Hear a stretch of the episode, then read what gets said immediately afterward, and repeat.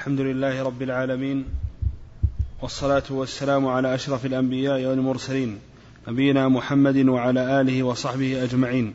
أما بعد فهذا هو المجلس الخامس عشر من مجالس شرح الطحاوية من شرح معالي شيخنا يوسف الغفيس وينعقد هذا المجلس في الثاني عشر من شهر جمادى الآخرة من عام اثنين وثلاثين وأربعمائة وألف.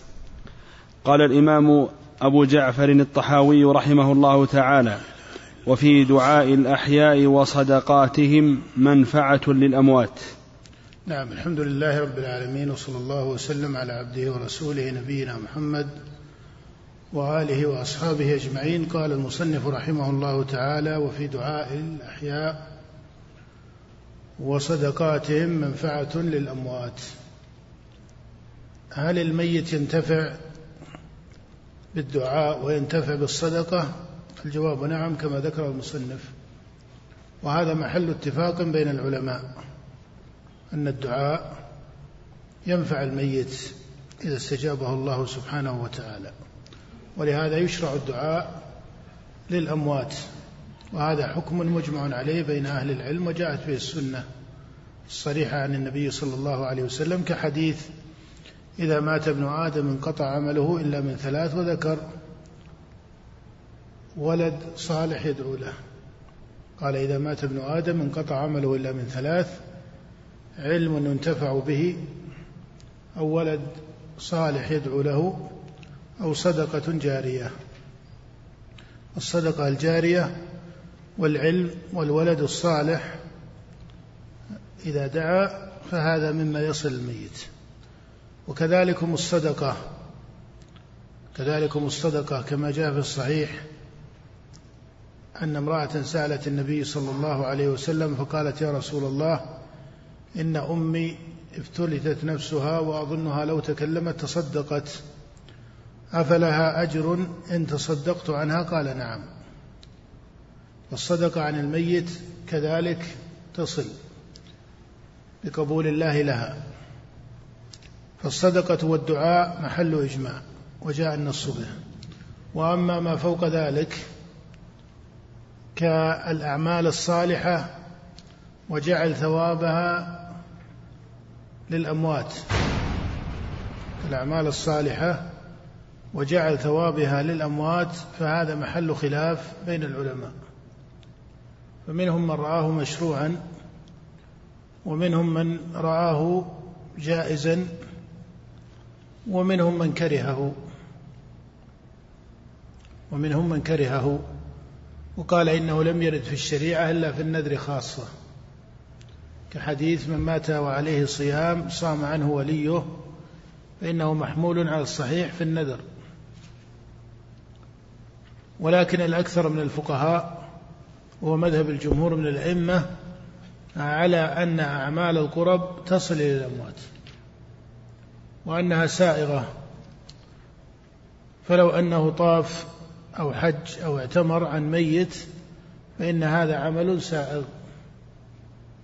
وهو مشروع في الجملة. والمقصود بكونه مشروعا إذا وقع عارضا. إذا وقع عارضا فإنه مشروع. ولا يلزم من كونه مشروعا أن يكون أولى من جعله في حق نفسه. لا يلزم من كونه مشروعا أن يكون أولى من جعل هذه العمرة لنفسه بل لا شك أن الأصل هو جعلها لنفسه أي الحي. ولكنه لو فعلها عن الميت فإن هذا مشروع لمجيء السنة به. نعم وهذا القول عليه الجمهور واختاره كثير من المحققين وممن اختاره شيخ الإسلام ابن تيمية رحمه الله. نعم. والله تعالى يستجيب الدعوات ويقضي الحاجات ويملك كل شيء ولا يملكه شيء ولا غنى عن الله تعالى طرفة عين ومن زعم أنه استغنى عن الله طرفة عين فقد كفر وصار من أهل الحين. نعم أي أن الله سبحانه وتعالى هو الغني عن خلقه ومن أصول العبودية الدعاء ومن أصول الشريعة الإيمان بربوبية الله سبحانه وتعالى ومن حقيقة ربوبيته أنه الغني وأن الخلق فقراء إليه وأنهم محتاجون إلى ربهم سبحانه وتعالى لا تنقطع حاجتهم عن ربهم جل وعلا. ولهذا من زعم أنه مستغن عن ربه فإن هذا أحد أوجه الكفر والشرك بالله لأنه كفر بربوبيته. نعم. والله يغضب ويرضى لا كأحد من الورى ونحب أصحاب والله يغضب ويرضى لا كأحد من الورى وهذا بإجماع المسلمين أن الله جل وعلا منزه عن صفات المحدثات وصفات المخلوقين لأنه جل ذكره كما قال عن نفسه ليس كم شيء ليس كمثله شيء ولكن هذا النفي المذكور في القرآن يجمع معه الإثبات لهذه الصفات ومنها صفة المحبة والرضا والغضب وهي صفات تليق بالله على ما جاء في كتاب الله وسنة نبيه صلى الله عليه وسلم. ويعلم بالقطع واليقين أن غضب الرب المذكور في كتابه ليس كغضب المخلوقين لأنه منزه عن صفاتهم.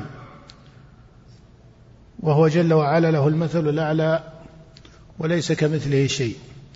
فهذه صفة كغيرها من الصفات تقر على وجهها وتصان عن التحريف والتعطيل لمعناها أو الزيادة بوجه من التشبيه أو التمثيل. أو الزيادة بوجه من التشبيه أو التمثيل. نعم. قال رحمه الله ونحب أصحاب رسول الله صلى الله عليه وسلم ولا نفرط في حب أحد منهم. ونحب أصحاب رسول الله صلى الله عليه وسلم ولا نفرط في حب أحد منهم. وهذا إشارة إلى أصل من أصول أهل السنة وهو حب الصحابة. وإنما يحب أصحاب النبي لإيمانهم. فإن محبة المؤمنين شريعة من شرائع الرسل. فإنه يشرع محبة كل مسلم وكل مؤمن. ولما كان الصحابة رضي الله تعالى عنهم خير هذه الأمة وهم خير القرون كما قال عليه الصلاة والسلام وهم أصحاب رسول الله عليه الصلاة والسلام وهم السابقون الأولون من المهاجرين والأنصار وما إلى ذلك من الأوصاف الشرعية في حقهم فإنهم أولى المؤمنين من هذه الأمة بالمحبة. ولهذا هم أولى المؤمنين بعد الأنبياء بالمحبة. فإذا محبتهم لإيمانهم. وهذا أصل شرعي لا يختص بالصحابة. بل يشرع لكل مؤمن مسلم أن المسلم يكون محبا لأخيه المسلم ولأخيه المؤمن. كما قال النبي صلى الله عليه وسلم لا يؤمن أحدكم حتى يحب لأخيه ما يحب لنفسه. وقوله كما في الصحيحين أيضا من حديث أنس ثلاث من كن فيه وجد بهن حلاوة الإيمان وأن يحب المرء لا يحبه إلا لله. فمحبة المؤمنين شريعة من شرائع الرسل عليهم الصلاة والسلام. وإنما ذكر المصنف الصحابة لامتيازهم في هذا المقام. وبيانا لمنهج الحق في حق أصحاب النبي صلى الله عليه وسلم من تحريم الطعن عليهم أو الذم لهم بأي وجه من الوجوه. لأن الله أخبر في كتابه أنه رضي عنهم وخبره سبحانه وتعالى يتعالى عن السقط والخطأ. قال الله تعالى والسابقون الأولون من المهاجرين والأنصار والذين اتبعوهم بإحسان رضي الله عنهم ورضوا عنه. فهذا خبر من الله. وإنما أخبر سبحانه وتعالى عن رضاه لإيمانهم وهم حق الأمة بالإيمان والعلم. فإن هذين يعني تحقيق العلم بالله وتحقيق العمل هو تحقيق الإيمان وهو موجب الرضا. وهو موجب الرضا كما أن الضلال والغضب الذي وقع في الأمم الكتابية سببه إما ترك العمل أو ترك العلم. فالصحابة اجتمع لهم تحقيق العلم بمعرفته واليقين به والتصديق به واجتمع لهم حسن العمل. ولا يجوز في النظر والعقل أن يقال هذا خبر عن قدر من الزمان لأن تمام الآية يدل يمنع ذلك. ولو لم يكن في الآية هذا التمام جدلا أيضا لكان ممتنعا لأن الله لا يخبر عن رضاه عن قوم. وقع في سابق علمه أنهم يضلون أو يخرجون عن شريعة نبيهم أو ما إلى ذلك من الأوجه من أوجه الانحراف. لا يمكن أن يقع ذلك في خبر يخبر الله به في القرآن الذي هو خاتم الكتب. هذا لو لم يكن في الآية بيان لكل عاقل يمنع ذلك لأنه قال جل وذكره في, في الآية والسابقون الأولون من المهاجرين والأنصار والذين اتبعوهم بإحسان. فدل على بقائهم عن المهاجرين والأنصار على الهدى والحق لأنه شرع لمن بعدهم أن يش أن يتبعهم. شرع لمن بعدهم أن يتبعهم. وهم من بعد الصحابة من التابعين وطبقات الأمة بعد الصحابة. نعم. قال ولا نفرط في حب أحد منهم. أي لا يقع غلو. فإنه وقع في الصحابة من ضل من أهل البدع كما حصل من من غلا في بعض الصحابة أو عكس ذلك ممن طعن على بعضهم. وقد يجتمع هذا وهذا في بعض الطوائف. فسبيل أئمة السنة والجماعة هو الاعتدال والاقتصاد في الدين والوسطية في شأن الصحابة فهم عدول ولكنهم مجتهدون يصيبون ويخطئون ولكنهم أولى الأمة بالعلم والإيمان. وأولى الأمة بحسن الاجتهاد وأولى الأمة بالفقه في الدين. ولهذا إذا ذكر الفقهاء فأئمتهم الصحابة رضي الله عنهم. نعم. ولا نتبرأ من أحد منهم ونبغض من يبغضهم. ولا نتبرأ من أحد منهم كما تبرأت الخوارج من علي بن أبي طالب وتبرأت الشيعة من أبي بكر وهكذا. فليس من سبيل المؤمنين البراءة من أحد من أصحاب النبي صلى الله عليه وسلم. مع عدم القول بعصمتهم فإنه لا معصوم إلا الرسل والأنبياء عليهم الصلاة والسلام. أما من بعد الرسل والأنبياء فليس بمعصوم. ولكن لما لهم من مقام العلم والإيمان والفضل عند الله سبحانه وتعالى وهم مادة الإسلام الأولى وهم الذين تلقوا القرآن وتلقوا السنة عن رسول الله عليه الصلاة والسلام. نعم. قال ونبغض من يبغضهم وبغير الخير يذكرهم. نعم. ولا نذكرهم إلا بخير. وحبهم دين أي أن نعرض عما شجر بينهم. ولهذا الإمام أحمد لما سئل عما وقع بين الصحابة قال تلك أمة قد خلت.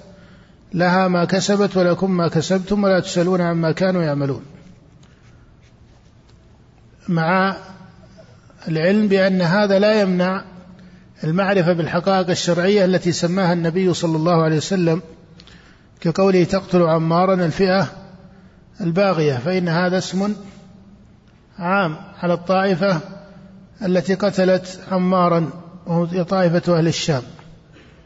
ولكن وصف الشارع للطائفة جملة بأنها باغية لا يستلزم أن أعيان هذه الطائفة يكونون إيش؟ أن يسمون بأعيانهم بغاة. ولهذا لا يصح أن يقال إن معاوية رضي الله عنه باغي بعينه. وإن كان النبي صلى الله عليه وسلم قال تقتل عمارا الفئة الباغية وقد قتلته طائفة أهل الشام الذين كانوا بإمرة معاوية. ولكن وصف الشارع للجملة لا يستلزم وصف إيش؟ لا يستلزم وصف الأعيان. لا يستلزم وصف الأعيان. نعم. وحبهم دين وإيمان وإحسان وبغضهم كفر ونفاق وطغيان. نعم أي أن حبهم من شعب الإيمان وشرائع الإسلام كما أن بغضهم هو وجه من النفاق كما قال النبي صلى الله عليه وسلم في الأنصار كما في الصحيح من حديث البراء قال سمعت النبي صلى الله عليه وسلم يقول في الأنصار لا يحبهم إلا مؤمن ولا يبغضهم إلا منافق. مع أن الأنصار ليس فيهم أحد من أهل البيت. مع أن الأنصار ليس فيهم رجل من أهل البيت. لأن الأنصار كما تعرف ليسوا من قريش في الأصل. وأهل البيت هم من بني هاشم. هم أهل بيت النبي صلى الله عليه وسلم. فدل هذا على أن الإيمان باق في الأنصار نعم. ونثبت الخلافة بعد رسول الله صلى الله عليه وسلم أولا لأبي بكر الصديق رضي الله عنه. نعم فهو أول الخلفاء الراشدين. وهي الخلافة على منهاج النبوة الخلافة الراشدة التي قال فيها النبي صلى الله عليه وسلم الخلافة بعد ثلاثون سنة ثم تكون ملكا. فأول الخلفاء الراشدين هو أبو بكر الصديق. وهو أفضل هذه الأمة بإجماع الأئمة أن أبا بكر هو أفضل هذه الأمة بعد نبيها وهو الخليفة الأول وبيعته بيعة بإجماع الصحابة رضي الله تعالى عنهم. وإن كان تأخر علي رضي الله تعالى عنه فالصحيح أنه لا يقال إنه تأخر عن بيعته. وإنما تأخر عن إظهار البيعة وفرق بين المقامين. فإنك إن قلت إنه تأخر عن البيعة يفهم منه أنه لم يبايع بمعنى أنه تارك للبيعة ولحقها. والصحيح أن علي رضي الله عنه بما له من الفضل والإمامة في الدين والفقه في الشريعة لا يمكن ألا يكون في عنقه بيعة هذه الستة أشهر لأنه لم يظهر البيع لأبي بكر على العلن إلا بعد ستة أشهر لما ماتت فاطمة بنت النبي صلى الله عليه وسلم ورضي الله تعالى عنها وهي سيدة نساء العالمين وسيدة نساء هذه الأمة. وعلى رأي طائفة من أهل العلم أنها أفضل نساء هذه الأمة أفضل من أزواج النبي وهذا على كل حال فيه بعض الخلاف بين العلماء. فالمقصود أن عائشة أن فاطمة رضي الله تعالى عنها توفيت بعد رسول الله عليه الصلاة والسلام بستة أشهر. فدفنها علي رضي الله تعالى عنه وصلى عليها من صلى من المسلمين ولم يكن علي رضي الله عنه قبل ذلك قاطعا أو خارجا على بيعة أبي بكر. ولكنه ما أظهرها في المسجد وهو من كبار الصحابة رضي الله تعالى عنهم ولكنه داخل في هذه البيعه لأن مقام علي من الفقه والشرع وما كان أحد من الصحابة ولا نقل أهل الحديث بل ولا أهل الأخبار أن عليا كان يعلن الترك لبيعة أبي بكر كما ترك ابن الزبير بيعة معاوية مثلا. أو كما ترك الحسين بن علي بيعة معاوية. ما كان علي رضي الله عنه كذلك لكنه ما أظهرها في المسجد. وهذا ليس بشرط. هذا ليس بشرط. فبعد وفاة فاطمة حصل نوع من ذهاب ما في النفوس وهذا ليس من أصول الديانة أو من مقامات الديانة ما كان بين الصحابة. هو مما يعرض للبشر. فكان في نفس علي بعض الشيء وفي نفس بعض الصحابة بعض الشيء فمن فقه علي وهذا يدل على أنه كان مبايعا في حقيقة الشريعة أي داخل في البيعة شرعا. أنه أرسل إلى أبي بكر أن ائتنا ولا يأتنا أحد معك. فدخل أبو بكر على علي وذكر من فضل أهل البيت وفضل علي بن أبي طالب وآل بيت النبي ما ذكر حتى بكى أبو بكر رضي الله تعالى عنه. ثم تحدث علي وأثنى على أبي بكر خيرا وقال إنه لم يحمله على ما صار نفاسة على أبي بكر ولكن كان له في نفسه في بعض حق أهل البيت شيء من بعض المسائل التي اشتبه حكمها أول الأمر.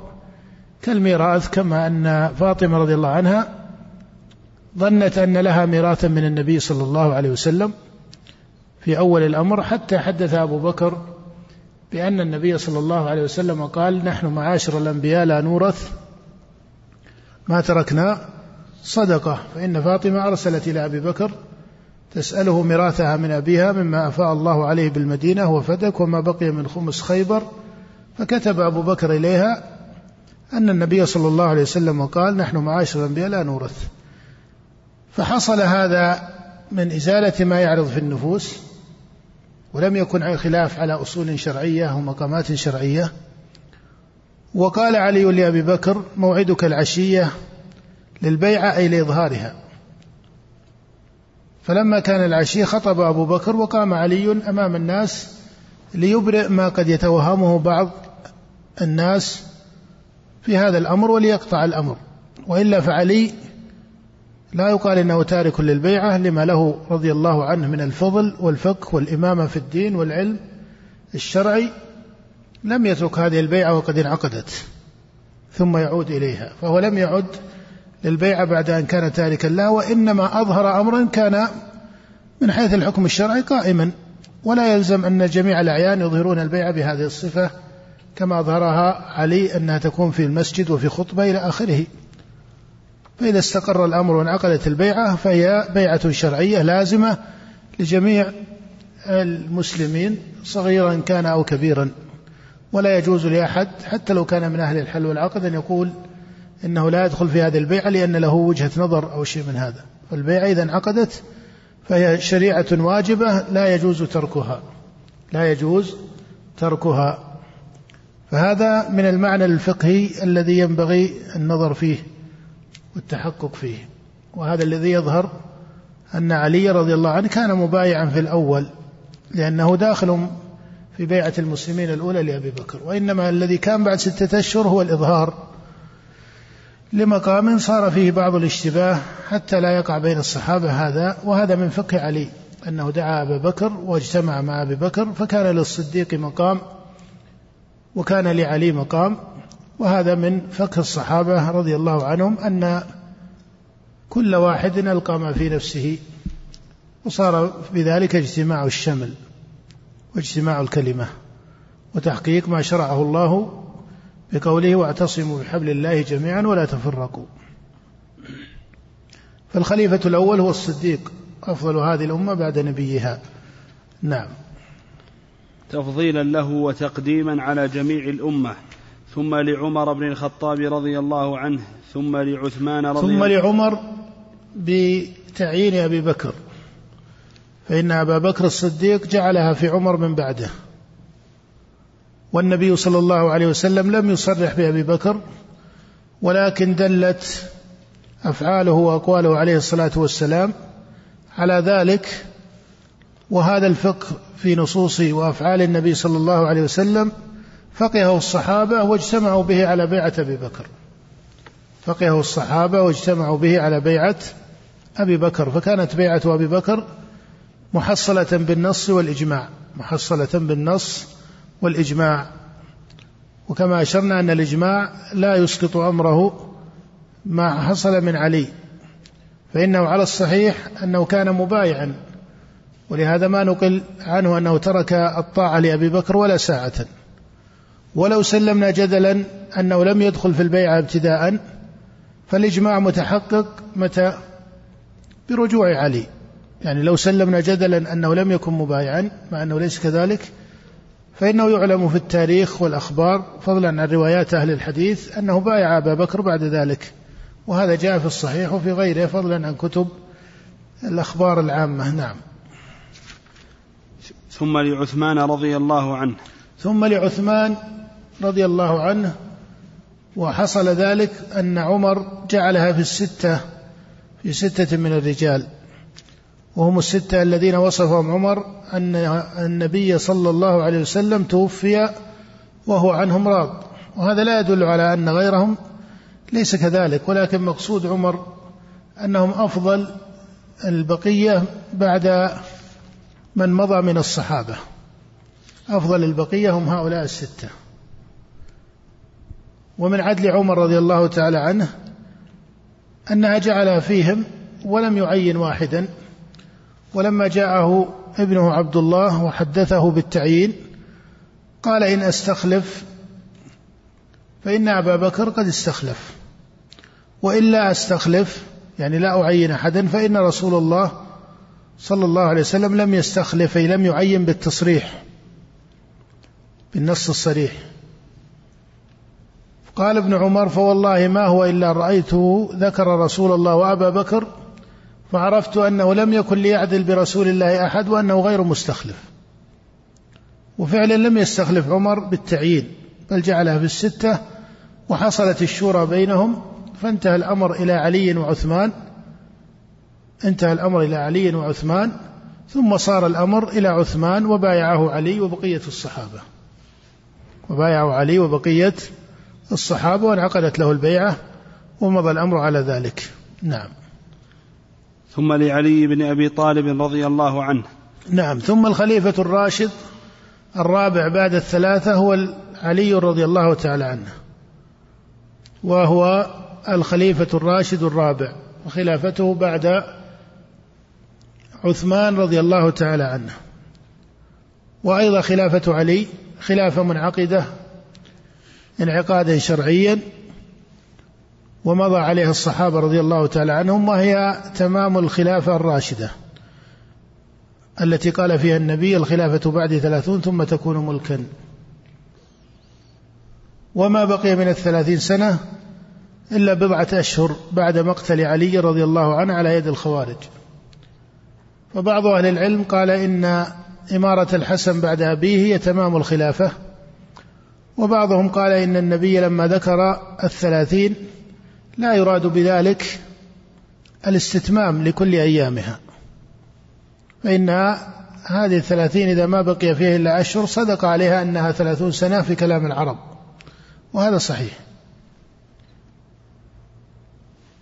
ثم امتاز الأمر بعد هؤلاء الراشدين إلى الملك فصار معاوية ابن أبي سفيان هو أول ملوك المسلمين لأن من قبله خليفة راشد ومعنى أنه خليفة أنه خليفة آه، لرسول الله صلى الله عليه وسلم خلفاء الرسول على أمته ولهم سنة. أما من بعده فيسمى خليفة على سبيل التجوز بمعنى الملك والسلطان وما إلى ذلك. ولهذا كانوا يسمون خلفاء بني أمية بالخلفاء والعباسيين بالخلفاء هذه تسمية سائغة لكنها ليست بمعنى الخليفة الراشد الأول إنما خليفة بمعنى سلطان مثل أمير المؤمنين وما إلى ذلك. والخلافة الراشدة تنتهي بهؤلاء. تجوز بعض أهل العلم وأهل التاريخ وجعلوا عمر بن عبد العزيز خليفة خامسا وسموه خامس الخلفاء الراشدين وهذا غلط في الشريعة. والجمهور من الأئمة على خلافه ونص كبارهم على تركه كالإمام أحمد رحمه الله لأنه مخالف للسنة فإن النبي قال الخلافة بعدي ثلاثون سنة والخلافة الراشدة لها خصائص ولهم سنة كما في حديث العرباض بن سارية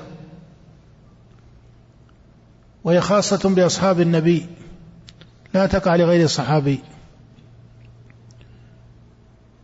فعمر بن عبد العزيز على ما عنده أو ما له رحمه الله من العلم والفضل والعدل فإن العدل شاع في خلافته إلا أنه لا يصل إلى أن يسمى خليفة خامسا لأن هذه التسمية ليست اجتهادية.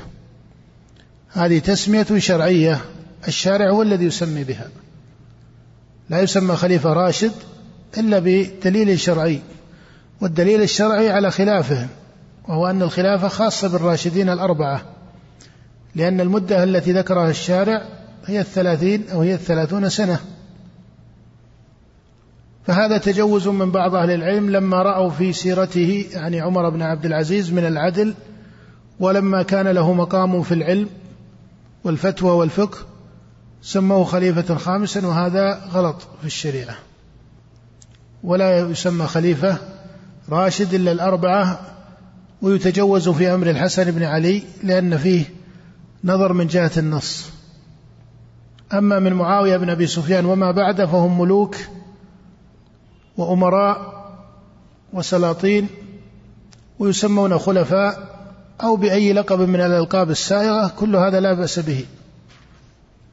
لكن الخليفة الراشد على المعنى الخاص هي الخلافة التي كانت لأبي بكر وعمر وعثمان وعلي رضي الله تعالى عنهم ثم إنه من حيث النظر فلو كان يزاد في أمر الخلافة الراشدة لزيد معاوية لأنه صحابي وعمر بن عبد العزيز ليس ليس صحابيا.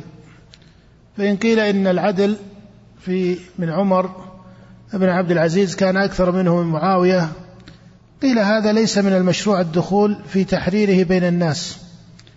وسيرة عمر ظاهرة في العدل لكن لا يقال أن سيرة معاوية ظاهرة في الظلم أيضا. بل معاوية رضي الله عنه كان على مقام من العدل والفقه في الدين وهو كاتب وحي النبي صلى الله عليه وسلم. ولكن كما ترى أن معاوية كان في زمن فيه آثار الفتنة ومخالفوه رجال من الصحابة بعضهم أفضل منه في المقام عند الناس. أما عمر بن عبد العزيز يعني معاوية مؤسس دولة بني أمية وكان ينازعه في الأمر الحسين بن علي وينازعه في الأمر عبد الله بن الزبير وفي نفس ابن عمر شيء وإن كان لم يظهره إظهارا بالقتال أو بالمنازعة. ولهذا معاوية في وصيته ليزيد قال ابن عمر يمنعه دينه. لكن عمر بن عبد العزيز جاء بعد استقرار الدولة إيش؟ الأموية فأصبح تطبيقه للعدل تطبيقا إيش؟ سائغا سهلا هذا ليس تهوينا من سيرته تهوينا من سيرته لكن لئلا يزداد في أمر عمر بن عبد العزيز حتى يفضل على معاوية ومعاوية من الصحابة وصار له من الحسنات الكلية كاستقرار الأمر واجتماع الكلمة به وإن كان مقتل من قتل من الصحابة في دولة بني أمية كان من العدوان لأن قتل المسلم أيا كان المسلم محرم إلا بموجب شرعي صحيح على قتله لأن دماء المسلمين معصومة فضلا عن دماء الصحابة فقتل الحجاج لابن الزبير وقتل جيش بني أمية للحسين بن علي لا شك أنها من أوجه الظلم التي حصلت في الدولة الأموية. لكن تعرف أن هذا كله بعد معاوية. هذا لم يقع في خلافة معاوية رضي الله عنه. من جاء يزيد ويزيد ليس صحابيا. زاد الكثير من الظلم في الدولة الأموية بما لم يكن على شأن أبيه أعني معاوية رضي الله تعالى عنه. نعم. وهم الخلفاء الراشدون والأئمة والأئمة المهتدون. وأن العشرة والأئمة المهديون. نعم المهديون نعم. الله يحسنك وأن العشرة الذين سماهم رسول الله صلى الله عليه وسلم وبشرهم بالجنة نشهد لهم بالجنة على ما شهد لهم رسول الله صلى الله عليه وسلم. نعم الأصل في الشريعة أنه لا يشهد لأحد من أهل القبلة بجنة ولا نار بل يرجى للمحسن ويخاف على المسيء. إلا من شهد له النبي صلى الله عليه وسلم بالجنة فإن النبي صلى الله عليه وسلم شهد لهؤلاء العشرة وجاء في النصوص ما يدل على أنها لا تنحصر بهم بل ثبتت شهادته عليه الصلاة والسلام لغيرهم. فتكون الجملة الشرعية أن لا نشهد بجنة ولا نار لأحد من أهل القبلة بل يرجى للمحسن ويخاف على المسيء مع فقه أصول الشريعة في هذا وأن المسلم لا يخلد في النار وأن مآل المسلم إلى الجنة وأن الله يغفر لمن يشاء وأن رحمته سبقت غضبه إلى غير ذلك. إلا من شهد له النبي بالجنة كأبي بكر وعمر وعثمان وعلي وطلحة والزبير ومن سمى النبي من أصحابه بالجنة فإنهم من أهل الجنة. يشهد لهم بذلك تصديقا لخبر رسول الله صلى الله عليه وآله وسلم. نعم. وقوله الحق وهم أبو بكر وعمر وعثمان وعلي وطلحة والزبير وسعد وسعيد. سعد بن أبي وقاص وسعيد بن زيد. نعم. وعبد الرحمن بن عوف وأبو عبيدة بن الجراح. وهو أمين هذه الأمة رضي الله عنهم أجمعين. نعم. أمين هذه الأمة لمجيء النص بذلك. فهو وصف. كما أن عمر محدث قال عليه الصلاة والسلام كما في الصحيح كان في الأمم قبلكم محدثون فإن يكن في هذه الأمة فعمر. كما يوصف الزبير رضي الله عنه بأنه حواري النبي صلى الله عليه وسلم لقوله عليه الصلاة والسلام لكل نبي حواري وحواري الزبير. فكذلك وصف أبي عبيدة بأنه أمين هذه الأمة. نعم. ومن أحسن القول في أصحاب رسول الله صلى الله عليه وسلم وأزواجه الطاهرات من كل دنس وذرياته المقدسين من كل رجس فقد برئ من النفاق وعلماء السلف من السابقين ومن بعدهم نعم أي أن أصحاب النبي وأزواجه وذريته يجب حفظ ما لهم من الحق الذي جعله الله سبحانه وتعالى واجبا على المسلمين لأنه شريعة من الشرائع الإيمانية حفظ حق الصحابة وحفظ حق أزواج النبي وآل بيت النبي صلى الله عليه وسلم وأزواجه من آل بيته. على قدر من العدل والاعتدال في ذلك لا يقع إفراط ولا تفريط. ولهذا من أصول أهل السنة والجماعة محبة آل بيت النبي صلى الله عليه وسلم ومحبتهم لإيمانهم ومحبه من كان منهم من الصحابة لصحبتهم ومحبتهم لكونهم آل بيت النبي صلى الله عليه وسلم. ولهذا قال عليه الصلاة والسلام للعباس والذي نفسي بيده لا يؤمنون حتى يحبوكم لله ولقرابتي. أي أن موجب ومحرك المحبة هو إيمانهم وكونهم مع ذلك قرابة للنبي صلى الله عليه وسلم. فهذا محرك وهذا محرك وهذا لا يضاد مقام الإخلاص لله سبحانه وتعالى. ولهذا قال للعباس عليه الصلاة والسلام والذي نفسي بيده لا يؤمنون حتى يحبوكم لله ولقرابته. فمحبة آل بيت النبي وتوقيرهم بما شرع هذا من أصول أهل السنة والجماعة. نعم. وعلماء السلف وأفضل آل بيت النبي صلى الله عليه وسلم من الرجال هو علي بن أبي طالب رضي الله تعالى عنه. نعم. وعلماء السلف من السابقين ومن بعدهم من التابعين أهل الخير والأثر وأهل الفقه والنظر لا يذكرون إلا بالجميل ومن ذكرهم بسوء فهو على غير السبيل. نعم هذا في الأصل خلق مشروع في, حقوق في حق جميع المسلمين. أن المسلم لا يذكر أخاه المسلم إلا إيش؟ إلا بالخير. ولهذا كانت الغيبة ذكرك أخاك بما يكره. وجاء في كتاب الله النهي عن مساوئ الأخلاق المتعلقة بحقوق وأعراض المسلمين. ولكن هذا المعنى الشرعي وإن كان حقا لجميع المسلمين إلا أنه يتأكد في حق أولي الخير والإيمان والعلم من سلف هذه الأمة وهم أئمة العلم بعد الصحابة رضي الله تعالى عنهم. وهكذا كل من كان له فضل في هذه الأمة فإنه أولى بهذا الحق.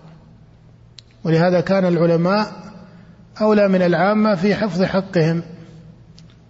وإن كان حق المسلمين جميعا ثابت في هذا الباب. نعم. ولا نفضل أحدا من الأولياء على أحد من الأنبياء عليهم السلام ونقول نبي واحد أفضل من جميع الأولياء. نعم وهذا من بدهيات الشريعة أن الأنبياء أفضل من غيرهم وهم أئمة الأولياء. عن الأنبياء هم سادة الأولياء فإنهم أولياء الله وأنبياؤه ورسله وخيرته من خلقه. فلا يفضل غير النبي على النبي. هذا لو كان يعلم تعيين الولي. فضلا عن كون العلم بتعيين الولي في نفس الأمر هو علم ظني وليس بمشروع. وإنما يرجى أن يكون وليا ويحسن الظن بالعابد أو العالم الفاضل أن يكون وليا. أما أن تكون الولاية بالتعيين فيقال هذا ولي من الأولياء وهذا ليس من الأولياء فيكون لها تعيين أو تكون لها رسوم معينة أو تكون الولاية مأخوذة بالوراثة. ولاية العبادة تكون ولاية وراثية فإذا مات هذا الشيخ أصبح ابنه أو من سماه هو الولي من بعده فيصبح وليا من أولياء الله بتعيين من سبقه له. فهذه كلها من الخرافات التي لا أصل لها في الشريعة. لأن الولي هو الذي آمن بالله واتقاه. قال الله تعالى ألا إن أولياء الله لا خوف عليهم ولا هم يحزنون الذين آمنوا وكانوا يتقون. من ظهر خيره في المسلمين بالإيمان والتقوى يرجى أن يكون وليا لله. لكن تعيين الأولياء بالتسمية وتمييز أن هذا ولي وهذا ليس بولي أو جعل الولاية ومقام الولاية الدينية لها رسوم أو لها لباس معين أو أو تختص بقبيلة معينة أو أو شيء من هذا القبيل هذا ليس له أصل لأن العبادة الولاية هي العبادة والعبادة قربة وعمل صالح بين العبد وبين ربه ولهذا قد يكون وليا من أولياء الله وهو خفي. وكما جاء في الصحيح إن الله يحب العبد التقي الغني الخفي. إن الله يحب العبد التقي الغني الخفي. نسأل الله بأسمائه وصفاته أن يجعلنا وإياكم من أوليائه ومن أهل طاعته وأهل ولايته. وبالله التوفيق. وصلى الله وسلم على نبينا محمد.